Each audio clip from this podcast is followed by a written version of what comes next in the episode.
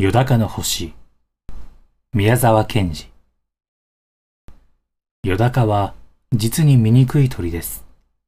顔はところどころ味噌をつけたようにまだらで、くちばしは平たくて耳まで裂けています。足はまるでよぼよぼで一見とも歩けません。他の鳥はもうよだかの顔を見ただけでも嫌になってしまうという具合でした。例えば、ヒバリも、あまり美しい鳥ではありませんが、よだかよりはずっと上だと思っていましたので、夕方など、よだかに会うとさも嫌そうに、しんねりと目をつぶりながら、首をそっぽへ向けるのでした。もっと小さなおしゃべりの鳥などは、いつでもよだかの真っ向から悪口をしました。へん。まだ出てきたね。まあ、あのざまをごらん。本当に鳥の仲間の面汚しだよ。ねえ。まあ、あの口の大きいことさ。きっとカエルの親類か何かなんだよ。こんな調子です。おお。よだかでないただの鷹ならば、こんな生半可の小さい鳥は、もう名前を聞いただけでもブルブル震えて、顔色を変えて、体を縮めて、木の葉の陰にでも隠れたでしょう。ところが、ユダカは、本当は鷹の兄弟でも親類でもありませんでした。かえってヨダカは、あの美しいカワセミや、鳥の中の宝石のようなハチスズメの兄さんでした。ハチスズメは花の蜜を食べ、カワセミやお魚を食べ、ヨダカはハムシを取って食べるのでした。それにヨダカには鋭い爪も鋭いくちばしもありませんでしたから、どんなに弱い鳥でもヨダカを怖がるはずはなかったのです。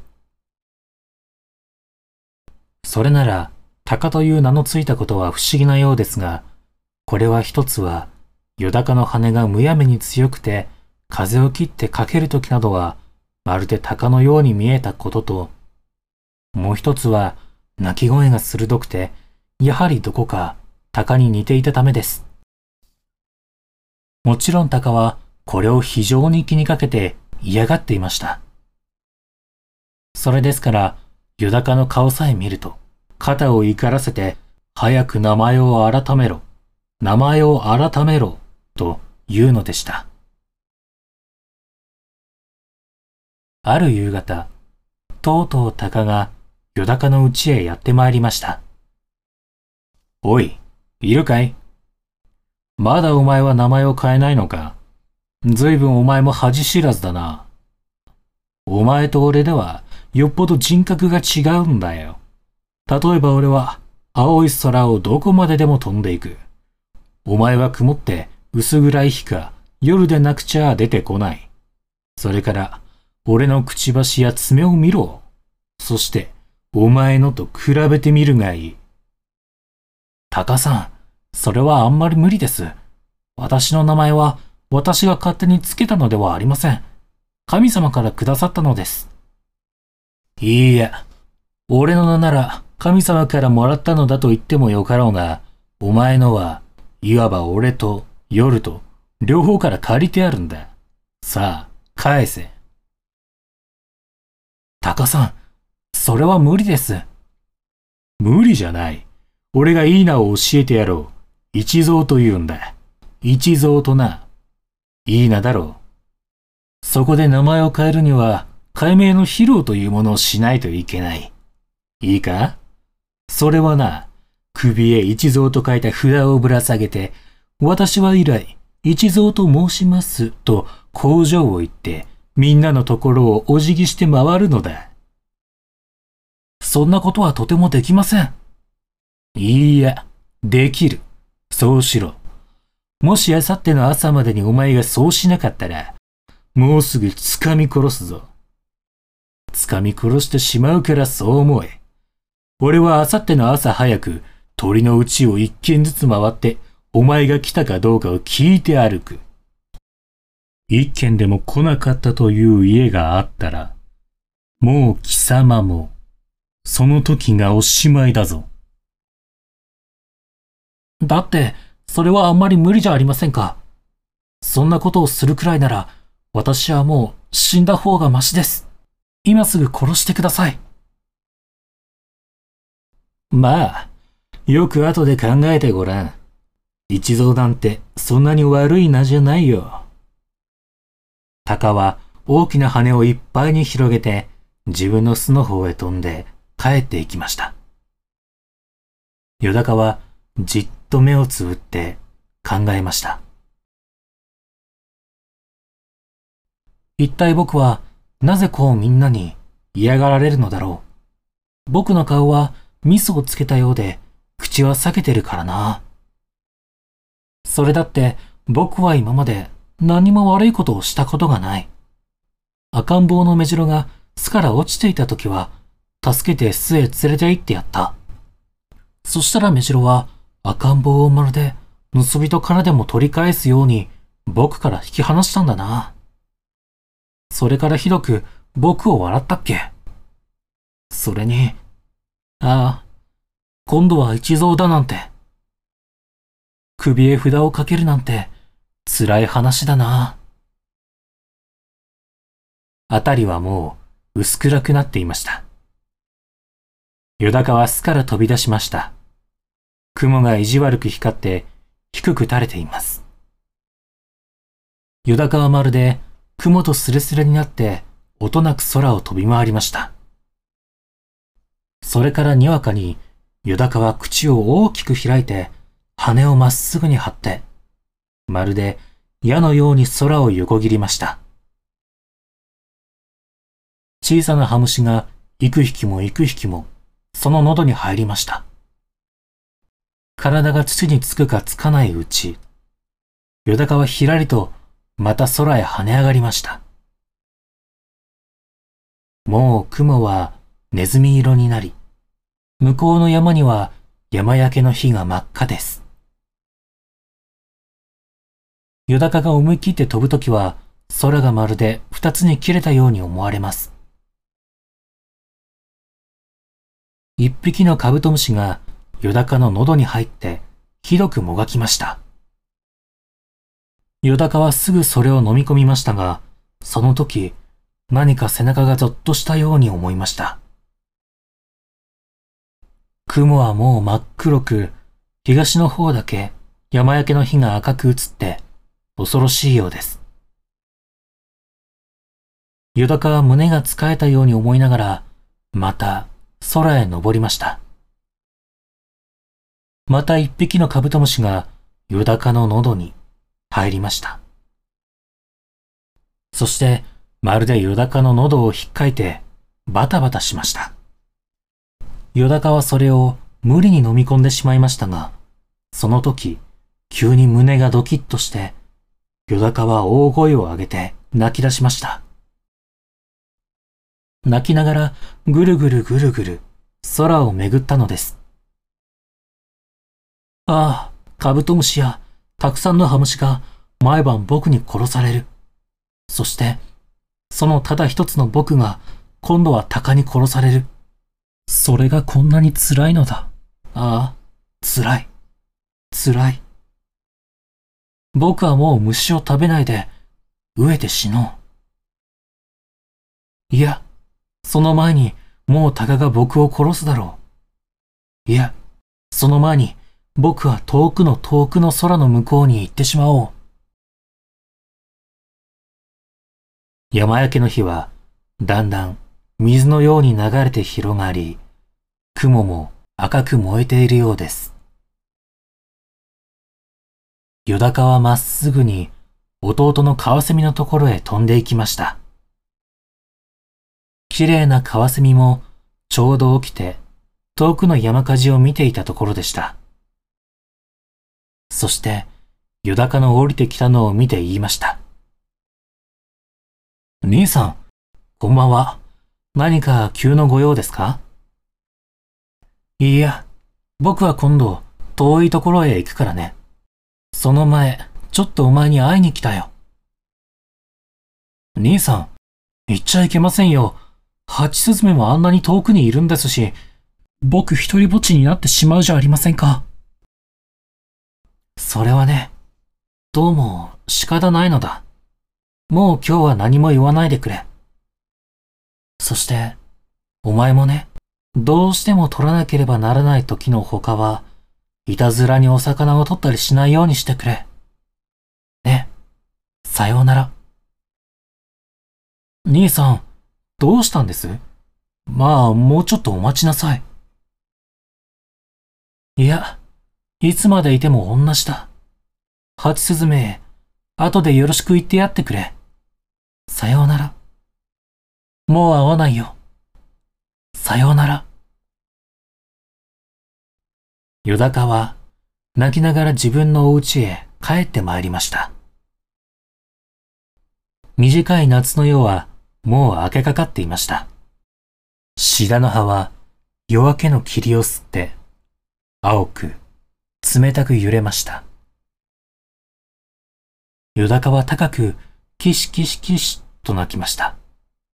そして巣の中をきちんと片付け、きれいに体中の羽や毛を揃えて、また巣から飛び出しました。霧が晴れてお日様がちょうど東から昇りました。よだかはぐらぐらするほど眩しいのをこらえて、矢のようにそっちへ飛んでいきました。お日さん、お日さん、どうぞ私をあなたのところへ連れてってください。焼けて死んでも構いません。私のような醜い体でも焼ける時には小さな光を出すでしょう。どうか私を連れてってください。言っても言っても、お日様は近くなりませんでした。かえって、だんだん小さく遠くなりながら、お日様が言いました。お前はよだかだな。なるほど。ずいぶん辛かろう。今度空を飛んで星にそう頼んでごらん。お前は昼の鳥ではないのだからな。よだかはお辞儀を一つしたと思いましたが、急にぐらぐらして、とうとう野原の草の上に落ちてしまいました。そして、まるで夢を見ているようでした。体がずっと赤や黄色の星の間を登っていったり、どこまでも風に飛ばされたり、また鷹が来て体を掴んだりしたようでした。冷たいものがにわかに顔に落ちました。よだかは目を開きました。一本の若いすすきの葉から梅雨が滴ったのでした。もうすっかり夜になって空は青黒く、一面の星が瞬いていました。よだかは空へ飛び上がりました。今夜も山焼けの日は真っ赤です。よだかはその日のかすかな明かりと冷たい星明かりの中を飛び巡りました。それからもう一遍飛び巡りました。そして思い切って西の空のあの美しいオリオンの星の方にまっすぐに飛びながら叫びました。お星さん、西の青白いお星さん。どうか、私をあなたのところへ連れてってください。焼けて死んでも構いません。オリオンは勇ましい歌を続けながら、ヨダカなどは点で相手にしませんでした。ヨダカは泣きそうになって、よろよろと落ちて、それからやっと踏み止まって、もう一遍飛び巡りました。それから、南の大犬座の方へまっすぐに飛びながら叫びました。お星さん、南の青いお星さん、どうか私をあなたのところへ連れてってください。焼けて死んでも構いません。大犬は青や紫や木や美しくせわしなく瞬きながら言いました。バカを言うな。お前なんか一体どんなもんだいたかが鳥じゃないか。お前の羽でここまで来るには、億年長年億長年だ。そして、また別の方を向きました。よだかはがっかりして、よろよろ落ちて、それからまた二辺飛び巡りました。それからまた思い切って北の大熊星の方へまっすぐに飛びながら叫びました。北の青いお星様、あなたのところへどうか私を連れてってください。大熊星は静かに言いました。余計なことを考えるものではない。少し頭を冷やしてきなさい。そういう時は氷山の浮いている海の中へ飛び込むか、近くに海がなかったら氷を浮かべたコップの水の中へ飛び込むのが一等だ。よだかはがっかりして、よろよろ落ちて、それからまた四辺、空を巡りました。そしてもう一度、東から今登った天の川の向こう岸のわしの星に叫びました。東の白いお星様、どうか私をあなたのところへ連れて行ってください。焼きで死んでも構いません。わしは王風に言いました。いや、とてもとても、話にもならん。星になるには、それ相応の身分でなくちゃいかん。またよほど、金もいるのだ。よだかは、もうすっかり力を落としてしまって、羽を落として、地に落ちていきました。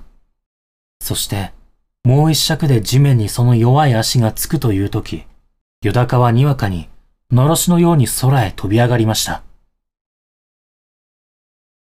空の中ほどへ来て、よだかはまるで、わしが熊を襲う時にするように、ぶるっと体をゆすって、毛を逆立てました。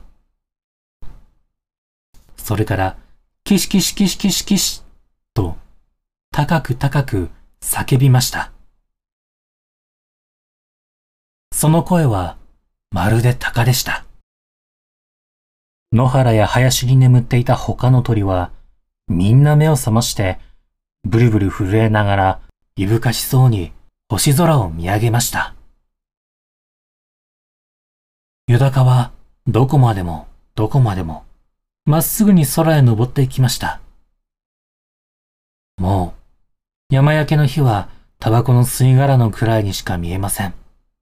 ユダカは登って登っていきました。寒さに息は胸に白く凍りました。空気が薄くなったために、羽を、それはそれはせわしなく動かさなければなりませんでした。それなのに、星の大きさは、さっきと少しも変わりません。つく息は、不意後のようです。寒さや霜が、まるで剣のように、よだかを刺しました。よだかは、羽がすっかり痺れてしまいました。そして涙ぐんだ目を上げて、もう一遍空を見ました。そうです。これが、よだかの最後でした。もうよだかは落ちているのか、登っているのか、逆さになっているのか、上を向いているのかもわかりませんでした。ただ、心持ちは安らかに。その血のついた大きなくちばしは横に曲がってはいましたが、確かに少し笑っておりました。それからしばらく経って、よだかははっきり眼を開きました。そして自分の体が今、輪の炎のような青い美しい光になって静かに燃えているのを見ました。すぐ隣はカシオピア座でした。天の川の青白い光がすぐ後ろになっていました。そして、よだかの星は燃え続けました。いつまでもいつまでも燃え続けました。今でもまだ燃えています。